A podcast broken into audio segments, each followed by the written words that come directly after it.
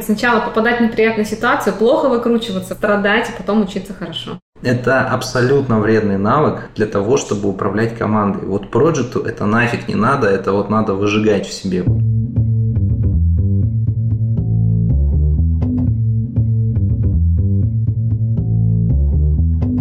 Привет, я Юра Геев, и это 101 выпуск подкаста Make Sense. Вместе с гостями подкаста мы говорим о том, что играет важную роль при создании и развитии продуктов. Люди, идеи, деньги, инструменты и практики. И сегодня мои собеседники Екатерина Мамонтова и Владимир Завертаевов. Мы поговорим об ошибках и граблях на пути менеджера проекта, который доращивает себя до менеджера продукта. Обсудим, какими качествами обладает хороший проект и что было бы полезно перенять продукту. И еще поговорим об особенностях заказной разработки в студии. Подкаст выходит при поддержке Product Sense, конференции по менеджменту продуктов. Владимир, Екатерина, привет. Привет. Привет. Расскажите немного про себя, пожалуйста. А, меня зовут Владимир Завертайлов, я руководитель и главный бармалей скрам-студии Сибирикс. А, занимаемся мы разработкой сайтов программного обеспечения, входим в десятку лучших студий в стране. Вот, и а, в свободное от работы время я увлекаюсь тем, что пилотирую спортивные самолеты. Здорово. Меня зовут Мамонтова Екатерина. Э, я исполнительный директор студии Сибирикс. Э, вот уже 10 лет здесь работаю. И сейчас я продукт-менеджер того продукта, о котором сегодня будем говорить. Прекрасно. И плакать. И плакать.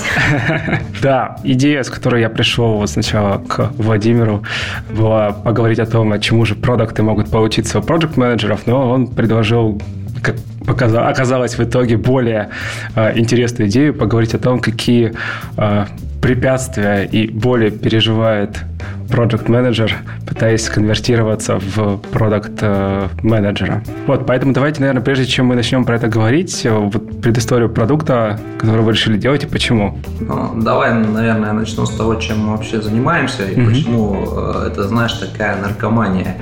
А, мы занимаемся издревле разработкой сайтов, а потом и мобильных приложений. И это заказная разработка, которая на самом деле тебя затягивает. Я не могу сказать, что это уж совсем легкие деньги, а, но это деньги постоянные, которые платит клиент, и по большому счету клиент определяет, что ему нужно, в каком направлении ему двигаться. А максимум, докуда у нас допускают, это какие-то стратегические сессии, там что-то раз в год посидеть, пообсуждать, поговорить, но общую канву и вектор развития все же определяет здесь клиент. Мы больше какие-то аналитики, руки, что-то такое.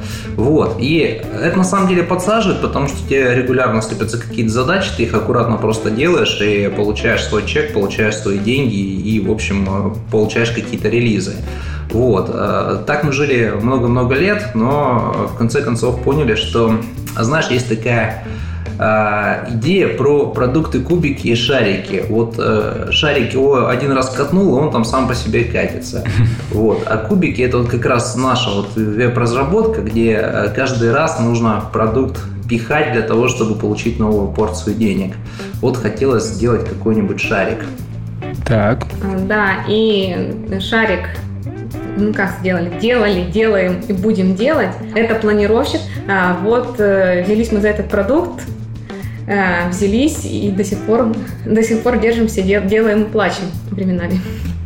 Так, ну то есть вы решили, по сути, один из ключевых процессов, который есть э, вот в студии разработки, попробовать превратить в продукт.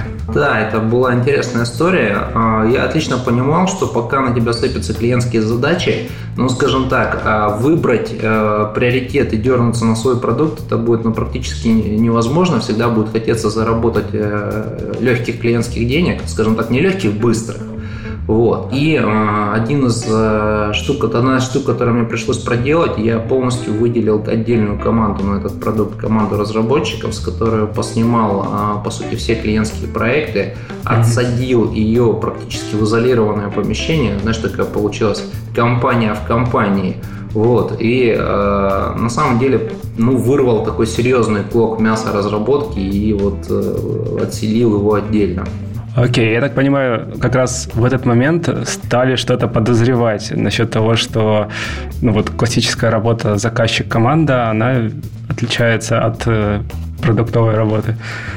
Да, но тогда, наверное, это еще не казалось настолько страшным и критичным, потому что казалось, что впереди есть большие горизонты, есть мощная команда, ну, в общем-то, нужно брать и делать.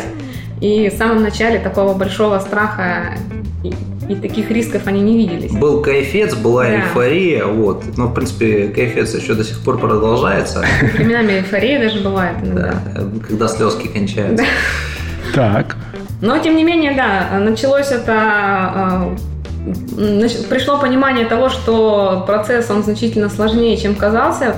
Еще на этапе, когда мы начали ну, сами фичи продумывать и формировать бэклоги, это такая стихийная история была. У нас был Google документ, но, в общем, на клиентских проектах э, бывают либо бэклоги, либо технические задания, Google Доки с этим справляются. Здесь мы начали писать бэклог, этот бэклог был просто на какое-то огромное количество строк, такое, что даже ну, невозможно его за раз было прочитать.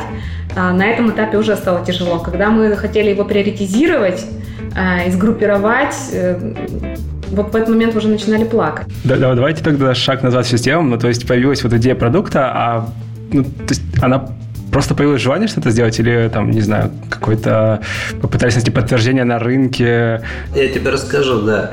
Значит, никакого подтверждения на рынке не было. А, я сидел, кажется, это было на Гоа, мне попалась книжка Тимоти Феррис «Как работать по 4 часа в неделю». Вредная абсолютно книжка, никому не рекомендую, но он там, короче, четко говорит, вот услуги – это трэш, надо заниматься продуктами. Я такой, блин, ну прикольно, да, наверное, что-то в этом есть. Вот. Сижу и думаю, а что мне нравится из продуктов, чем я недоволен, чем я постоянно пользуюсь. И э, я очень серьезно отношусь к теме планирования, к эффективности личных задач. И у меня огромное количество задач, которые я как-то держу под контролем, ну, просто в силу специфики профессии так и казалось. Вот. И э, я перепробовал множество разных личных планировщиков, постоянно тоже с ними экспериментирую, наверное, попробовал все, что есть на рынке. Э, есть прикольные вещи, но всегда чего-то не хватало, всегда э, было понимание, как это улучшить, как это дополнить, как это добавить. Вот, поэтому ввязались в эту авантюру просто с места в карьер. Ну, галлюцинация основателя здесь по полной программе сработала.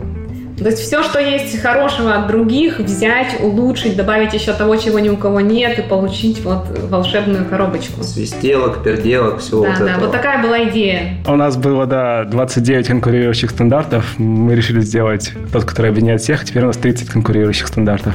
Но не так, ну да, так.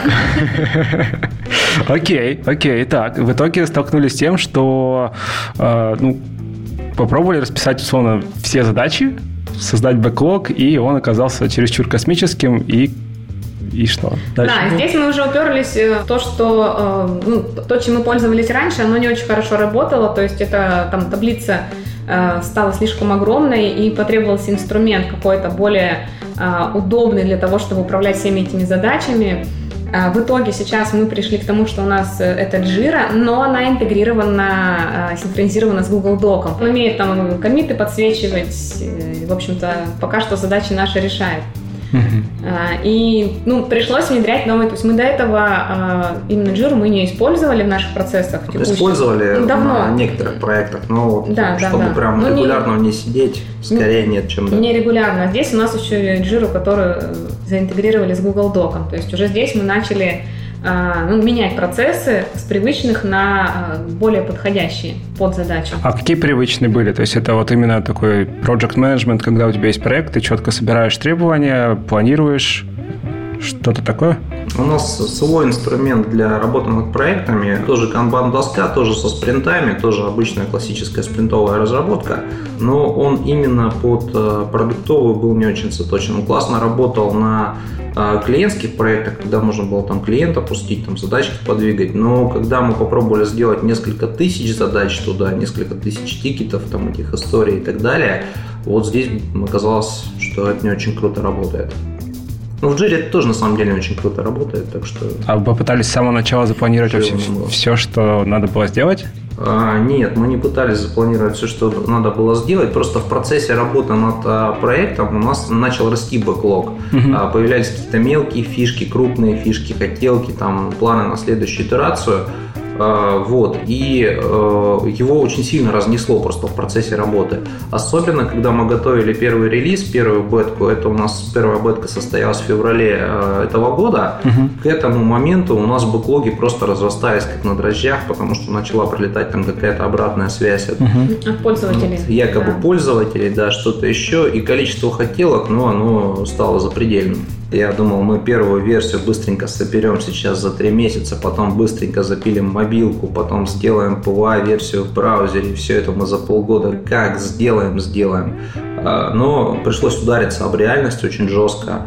А, мы а, не смогли обеспечить ни такую скорость разработки, и не в процессе разработки мы несколько раз переписывали какие-то ключевые моменты, потому что просто ну, оказалось, что не пошли по тому пути, по которому было идти оптимально. Ну да, даже а с какой точки зрения не по тому пути? А, там и архитектурно были mm-hmm. моменты, да, с точки зрения организации хранения данных. А, очень непростая вещь оказалась реализация облаков. Ну, то есть, вроде бы простая э, примитивная вещь, синхронизация твоих задач, тикетов с облаками, чтобы они распространялись на устройство. По идее, ну, что такого, уже тысячу людей такое проделывали. Казалось, нет, не очень э, простая, тривиальная вещь, очень много есть нюансов, э, которые нужно учитывать, чтобы держать все это под контролем. Первый момент. Вторая моментина, и, ну, я не могу сказать, что это была ошибка, она нам в итоге помогла на рефакторингах, э, но, тем не менее, мы сразу же погрузились в историю с автотестами. Вот. Э, автотесты на сайтах это вообще так, мавитон такой не практикует практически нигде никогда. Это просто ну, тупо ну, очень, очень, дорого. Очень дорого, очень редко, очень, очень крупные редко, только да. проекты. Угу. Вот, то есть заказной разработки, чтобы на сайтах кто-то из заказчиков сказал, да, я готов оплачивать автотесты, ну, на моей памяти таких людей примерно ноль. Вот, а здесь мы решили, что нам автотесты нужны, покрытие в любом случае будет. А, и буквально сразу же у нас было а, сначала один человек, потом два человека у нас писали автотесты. Так вот, глупость была, ну не глупость, так просчет. Мы начали делать интеграционные тесты сразу. То есть там имитация пользователя, который кликает Открывается по приложение, потом по нему там мышка куда-то кликается и проверяется результат. Вот, нафигачили полторы тысячи тестов. Даже, может быть больше. Больше, больше. Интеграционно. Вот. Угу. Естественно, э, с нормальной скоростью это работать не могло, ну, потому что интеграционный тест, он там пока пройдет, это, это капец. Вот. Ждать комит, каждый комит на проверке, это тоже очень долго оказывалось. Нам пришлось строить небольшую там ферму серверов. Ну, там, грубо говоря, 4 сервера у нас просто проверяли, как ну, очень мощные машинки, постоянно проверяли э, комиты. Вот. А глупость, наверное, была в том, что мы не делали юнит-тесты. Ну, поздно их начали. Поздно начали их делать, вот, и под них пришлось несколько архитектуры менять. Uh-huh. Э, интеграционные, они нам очень хорошо помогли на рефакторинге, даже когда у нас там появились какие-то переделки по дизайну и так далее, мы э, таким образом смогли обеспечить консистентность приложения, и сейчас они помогают. Но делать их сразу и делать их много, это большая-большая ошибка. Хм. Да, то есть это были автотесты, ну и еще, да, то, что мобилка, которая планировалась, что она будет выпускаться потом отдельно, ну, пришли к мнению, что нужно будет выпускать сразу. И когда мы релизили а, первую версию в этом году, у нас сразу в релиз пошел и десктоп, и мобилка, и веб-версия, для того, чтобы это покрывало все платформы и была синхронизация между различными типами устройств. Ну, это тоже отличие, кстати, от разработки там, заказной сайтовой, когда клиент, например, э, хочет сделать сайт, ничто не мешает мобильное приложение делать потом, в отличие от того, когда ты делаешь именно сервис, задача которого на нескольких устройствах работать одновременно. Поэтому тут... То, что были там условно архитектурные издержки, которые увеличили срок разработки, а по ходу вот этого движения длиной в год, да, то есть как-то валидировали все-таки идею э, об людей, не знаю, прераны, показы. Это какая прекрасная фраза. Я заберу ее себе, валидировать об людей. Да. Да нет, все на галлюцинациях в основном шло. Показывали проект, э, сами были им вдохновлены, а показали его на одной из выставок, э, бета-версию. К нам сразу прилетело много-много людей заинтересованных, которые попросили эту бету потыкать. А, это было, э, по-моему, где-то прошлой, прошлой весной или осенью, да. Вот.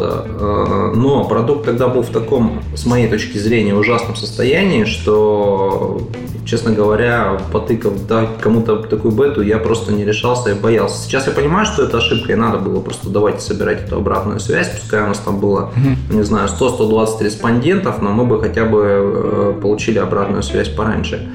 Но, с другой стороны, а, у нас что произошло? Вот в феврале мы запускаемся, подаем сразу же проект на конкурсы и сразу же занимаем призовые места в мобильных а, приложениях рейтинга Рунета, получаем там гран-при. И, в принципе, жюри очень высоко оценивает тот результат, которого достигли. Ну, то есть палка о двух концах. С одной стороны, идем вслепую, с другой стороны, выдаем хороший результат, более который, качественный. которым можно гордиться. Хорошо. А давайте тогда все-таки про процессы поговорим. А, как э, вот опыт э, студийный помог в создании именно продукта? Ну, то есть Угу. Мы услышали сейчас про, наверное, какие-то сложные стороны, все-таки про хорошие, если. Ну, мы, наверное, одни из первых разработчиков России, кто на веб-сайтах, на клиентских проектах внедрил методологию Scrum, поэтому ничего мы придумывать не стали, просто пошли по классическому Scrum, классическим итерациям. Ну, процедура подготовки, планирования спринтов, она, в общем-то, ну, пришла из нашей э, проектной разработки клиентской, когда все-таки есть бэклог, определяются приоритетные задачи, которые берутся в работу в очередной спринт, составляется этот спринт задачами, проводится планинг, играется uh-huh. карта планинг uh-huh. с командой. То есть вот этот процесс, который был для нас знаком был уже хорошо обкатан на клиентских проектах, а, он перекочевал в продуктовую разработку, разработку спринтами. То есть это, ну, этот момент э, я считаю, что он помог, потому что у нас здесь опыт по скраму уже был большой. Но в клиентских проектах там, если правильно понимаю, приоритет расставляет как раз клиент. А, более того, у клиента есть определенный контракт, который э, говорит, вот за это ты платишь деньги, там вот, э, вот такой-то у тебя регламент приемки, вот такой-то регламент у тебя постановки задач. Вот здесь в чем сложность? Э, заказчиком выступаю я, и угу. мне вот забрело что-то в голову, да, мне срочно надо вот эту кнопку зеленую. И да нет, нет. Не, было, не было такого никогда. Ну, такого не было, я утрирую, конечно. И, а кто меня остановит? Вот да, кто? А самому да, но регламента никакого нет. Все, царь-батюшка Самодур. Вот. А самому останавливаться и тормозиться, сказать, так, стоп, я сейчас вот эту фигню придумал, а насколько она нам, не знаю, повысит э, LTV, ROI и так далее, ну, это очень сложно очень сложно. Ну, как боролись с этим вообще? Ну, я на это рефлексировал, плакал по поводу оттягивания дат релиза все дальше и дальше в будущее. Но на самом деле, э, когда идет заказная разработка, это действительно сильнее дисциплинирует, когда есть заказчик-подрядчик, между ними более четко ограниченные, э, очерченные границы, да, регламентированные. И мне кажется, ну, по крайней мере, если запускается большой какой-то проект, то э, аутсорсить такую разработку это хорошо. Потом можно ее забирать в инхаус, но вот э, в этом плане, в плане стандартизации процессов, э, именно запуск первой версии это хорошая штука для аутсорса. Знаете, я вот сейчас подумал, что есть куча статей, как стать менеджером продукта. И там обязательно есть список рекомендаций, и одна из рекомендаций – сделать свой собственный проект. Так вот, да. А какие вот может быть, уже получается, получается немного резюмировать, но все же промежуточно. Какие вот такие уроки, ну, не знаю, на контрасте удалось увидеть с предыдущим опытом? Слушай, ну я не могу сказать, что это первый наш продукт, который мы вообще выпускаем. У нас uh-huh. есть карты планинг покера, которые можно просто купить в интернете. Uh-huh. Есть э, канбан тоска для Bittrex 24. Uh-huh. Еще там несколько парольник, еще что-то еще. Ну, несколько продуктов Церковь. мы выпускали. Да. Э, но они все были не настолько масштабные, не такие, что пришлось идти э, очень долго и масштабно под много платформ. А уроки, уроки для, для себя, ну что я могу сказать? Нужно запускаться как можно раньше на самом деле. Пускай оно будет сырое, кривое, стрёмное, некрасивое, но э, вы, по крайней мере, э, сможете действительно собирать обратную связь. Э, раз момент, два момента. У меня не было анализа целевой аудитории. Более того, когда я попробовал составить, потом уже посмотрев, что такое Jobs to be done, как это все работает, как проводить проблемные интервью, но это уже потом случилось, после релиза, понятно. Вот. Я понял, что непонятно, кто наша целевая аудитория, как нащупать вот этот пресловутый продукт market fit, это было интересно. Ну, в итоге как-то решили этот вопрос, как-то сегментировали. Сейчас проверяем разные гипотезы и, в принципе, уже э, построили какую-то более-менее адекватную модель, которую можно тестировать. Но э, могли бы сделать это, скажем так, еще полгода или год назад. Ну и приоритизация, да, то, что сейчас мы по RISE, э, уже те фичи, которые планируем брать в работу, мы их приоритизируем по-другому, не просто по принципу галлюцинаций в головах, а стараясь уже просчитать какие-то коэффициенты, насколько это нам нужно сейчас, и брать в работу то, что будет нужно первую очередь пользователям. По крайней мере, мы в эту сторону двигаемся, но, наверное, тоже то, что можно было чуть раньше начать делать. Но второй релиз, который у нас сейчас, э, мы как раз отправили на модерацию сегодня в сторы, его мы уже собирали с таким более умным подходом, уже мы приоритизировали, уже определяли те фичи, которые сейчас э, считаем, что они принесут наибольшую пользу продукту. Там у нас э, интеграция с календарями односторонние, виджеты мобильные, различные виджеты для десктопа, то есть уже э, смотрели чуть шире, чуть шире, чем просто своей головой. По обратной связи от да. пользователя. Угу. Да. Ну и э, здесь тоже, наверное, был полезный опыт у нас с дизайном, с э, дизайн-системой, но, возможно, мы сразу, когда начинали разработку, у нас не было какой-то дизайн-системы, у нас вообще изначально были прототипы, потом мы рисовали макеты, у нас по прототипам начинали да, собирать. Самое-самое там супер альфа, уже рабочий прототип, он был сделан на, э, на прототипах макетов, то есть там еще не было полноценной проработки дизайна. А потом были дизайн-макеты, а дизайн-система у нас стала формироваться уже после того, как мы запустили первую версию, получили первую обратную связь. И, наверное, это скорее плюс чем минус, потому что э, мы уже дизайн-систему, там толщину шрифтов, иконок, какое-то расположение элементов э, затачиваем под эту обратную связь. Окей. А тут из того, что я сейчас услышал, у меня в голове сложилось несколько таких вещей. У вас была очень крутая и есть э, экспертиза с точки зрения создания. Ну, то есть вот хочется сказать продукта, но тогда получается скорее именно такого хардовых скиллов. И еще один момент из важных, который тоже кажется, он очень такой, до него далеко, когда ты делаешь продукт, но тем не менее, да, это вот как раз архитектурная история, плюс если ты продукт делаешь, который у тебя сразу мультиплатформенный, тебе необходимо сразу же делать его на нескольких платформах, и тогда у тебя сразу встают вопросы, а, собственно, на чем его сделать максимально быстро. И ну, вот эта история, мне кажется, про это вообще мало говорят, на самом деле, потому что это продукт, ну, вот масштаб разработки, да, типа первая версия один год. А когда такой продукт стартует, очень сложно представить, что будет в конце. Вот, и это я веду к тому, что, возможно, вот тот путь, который вы проделали, он был на самом деле, ну, в каком-то смысле был правильным, понятным, потому что есть результат и есть э, эффект от этого. А с другой стороны, ну вот, короче, сложно нарисовать план на год вперед. Вот если очень упростить это, то кажется, что как вы вообще, возможно ли сделать такой план проекта на год вперед? А зачем? Не, э, смотри, э, во-первых, это проект, который делался всегда в кайф. Мне было в команде в кайф. Всем, кто занимался, ну, испытывает определенное, не знаю, трепетное чувство от того, что мы делаем. Понятно, что как только начинает э, появляться пользователи, как только начинает заходить речь про деньги, то кайфа становится меньше, его обламывают. Но это неизбежно. Вот. Ну, пока еще не обломали. Ну, вот то есть, в принципе, плана как такового разработки не было. Там roadmap, майлстоуны. Был прототип, а, по которому хотелось сделать все. Но а, действовали действительно довольно-таки стихийно. Больших каких-то майлстонов, ну, были намечены. Там сделаем вот это, потом делаем там облака, потом делаем мобильные приложения. Но они по срокам никогда не сбывались. Мы очень сильно улетали в за наши собственные боевики. Но, тем не менее, сейчас уже родмап э, ко второму релизу он уже был построен. Мы вылетели за срок, но в релиз вошло то, что и планировалось по родмапу, по большому счету. Ну, и на по, втором да, релизе. на втором да. релизе, то есть мы здесь, мы здесь учимся немножко. И я думаю, что на следующих релизах тоже. То есть сейчас мы выстраиваем э, родмапы по, именно по релизам.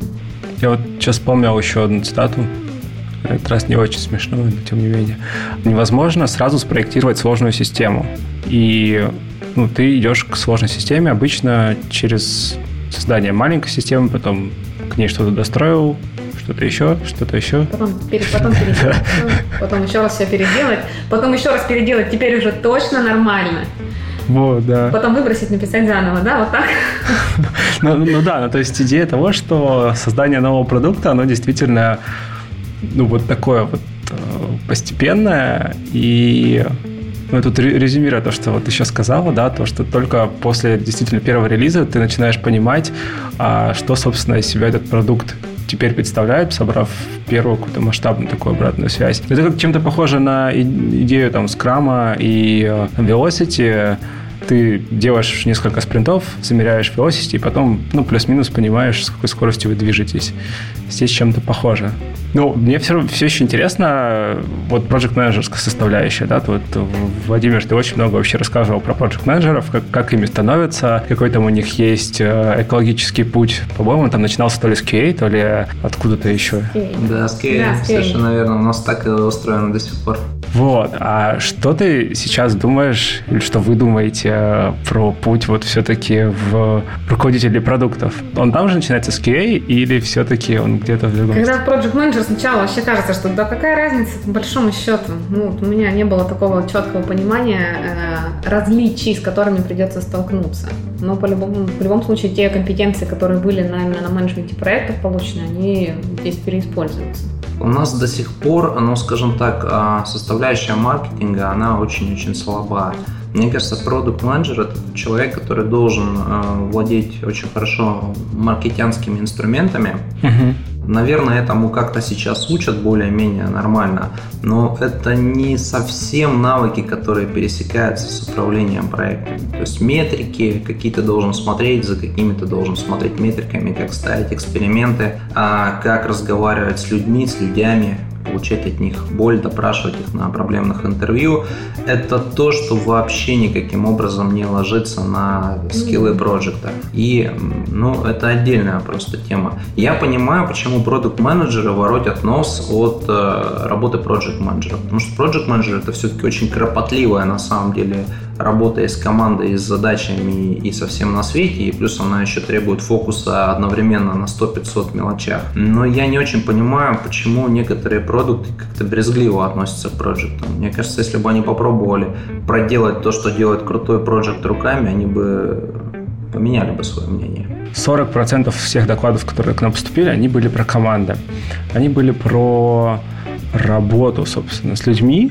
И где-то они были вот про продуктовое мышление. Ну, все пытались сделать так, чтобы разработчики больше думали о том, что они делают. И в каком-то смысле перекладывали на них вот project менеджерскую историю. Ну, то есть как бы project менеджера в команде не было, mm-hmm. а люди, ну, то есть продукты за счет того, что разработчики понимают, что они делают, сами, типа, учатся договариваться друг с другом, как раз и пытались вот этого добиться. Вот что думаешь на эту тему? Насколько это вообще вероятно, возможно, отказаться от project менеджмента? Нет, не думаю, что Project совсем уж не нужен. Должен быть какой-то клей, который склеивает команду, и Project это тот человек, который может это делать.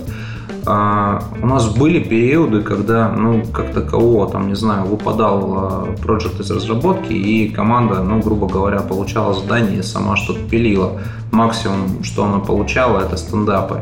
Ну, очень им это не нравилось, очень как бы все деградировало, э, благо это недолго продолжалось, вот, и видно было недовольство у ребят, апатию, что все идет куда-то не туда. Действительно, нужно заниматься командой довольно плотно, смотреть, мониторить их настроение, градус удовлетворенности, неудовлетворенности, собирать обратную связь. Они прикольные вещи иногда говорят, они прикольные штуки подкидывают, вот, и, э, ну, нужно их как-то подрить. Да, ну и то, что э, команда вовлечена и должна понимать, что она делает, и не просто от звонка до звонка делать какие-то задачки, это не означает перекладывание в нее функций проекта. Это значит, что э, люди, которые делают продукт, вот от чего у них будет кайф, если они будут понимать, что они делают, зачем действительно, и они будут знать, что они тоже могут сказать свое мнение.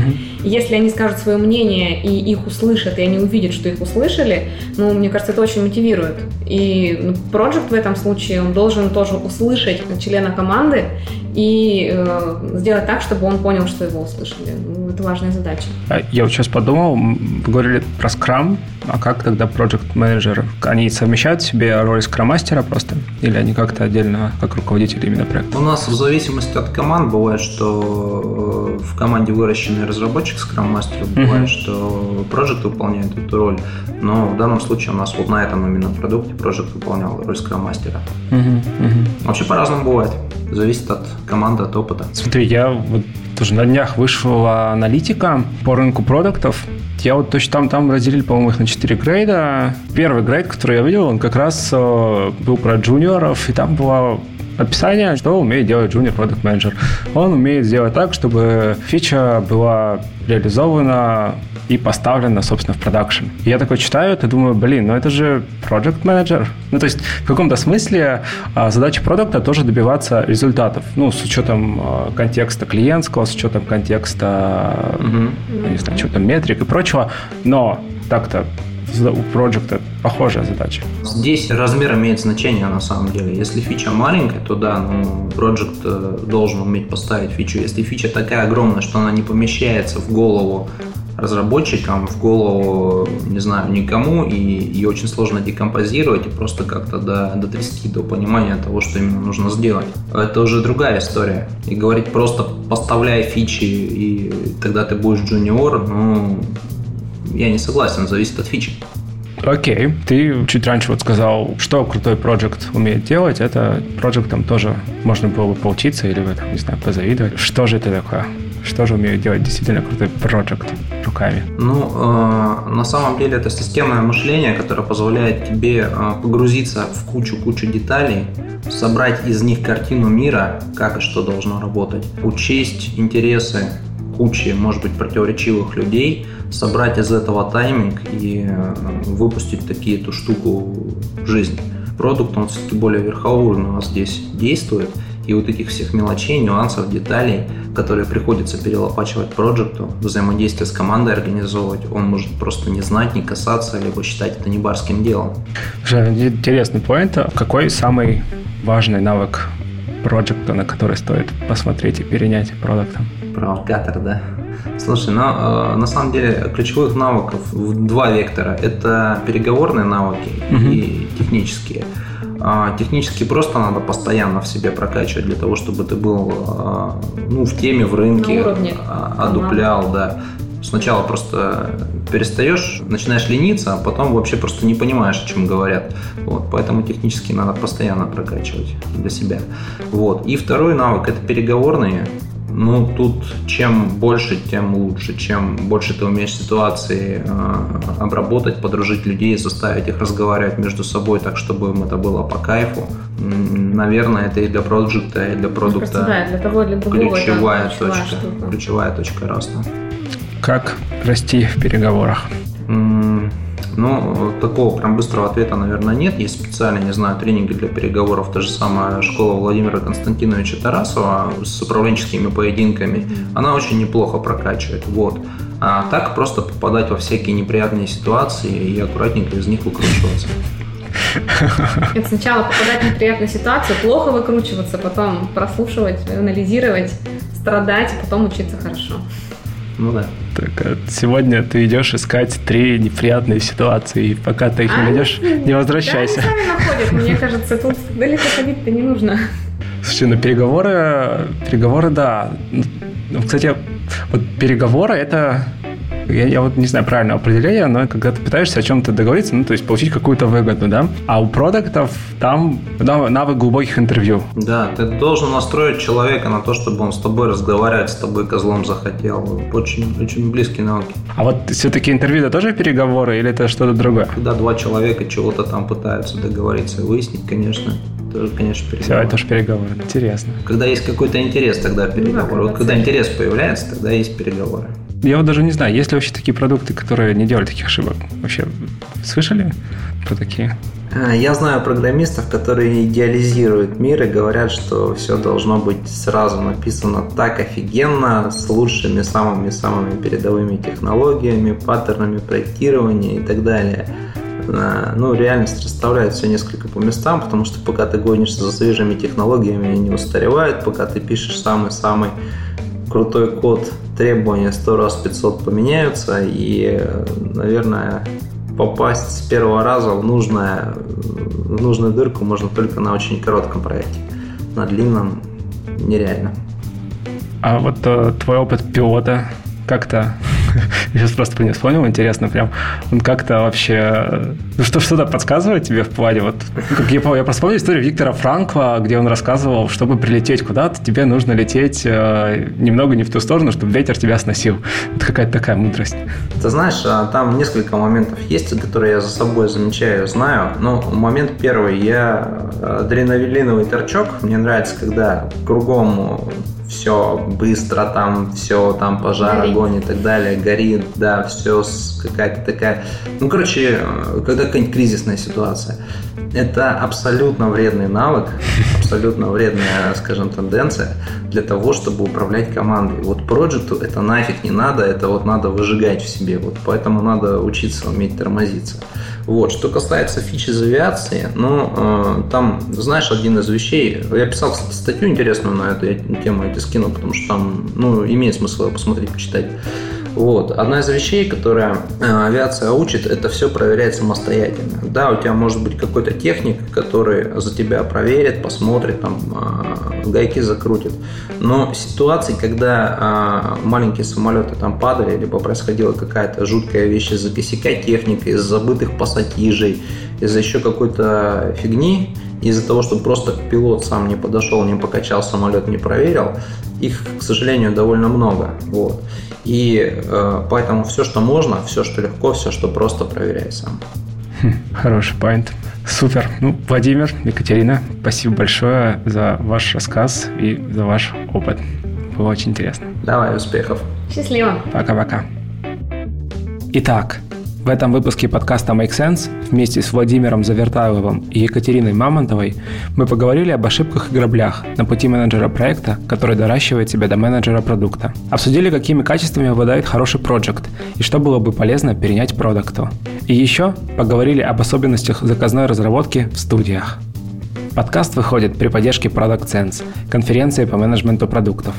Это был 101 выпуск подкаста Make Sense и его ведущий Юра Агеев – если вам понравился выпуск и вы считаете информацию, которая прозвучала полезной, пожалуйста, поделитесь ссылкой на выпуск со своими друзьями, коллегами, знакомыми. Оставляйте комментарии и ставьте лайки в сервисах, где слушаете подкаст. Это поможет большему количеству людей узнать о том, что он существует. Спасибо, что были с нами. До следующего выпуска. Пока.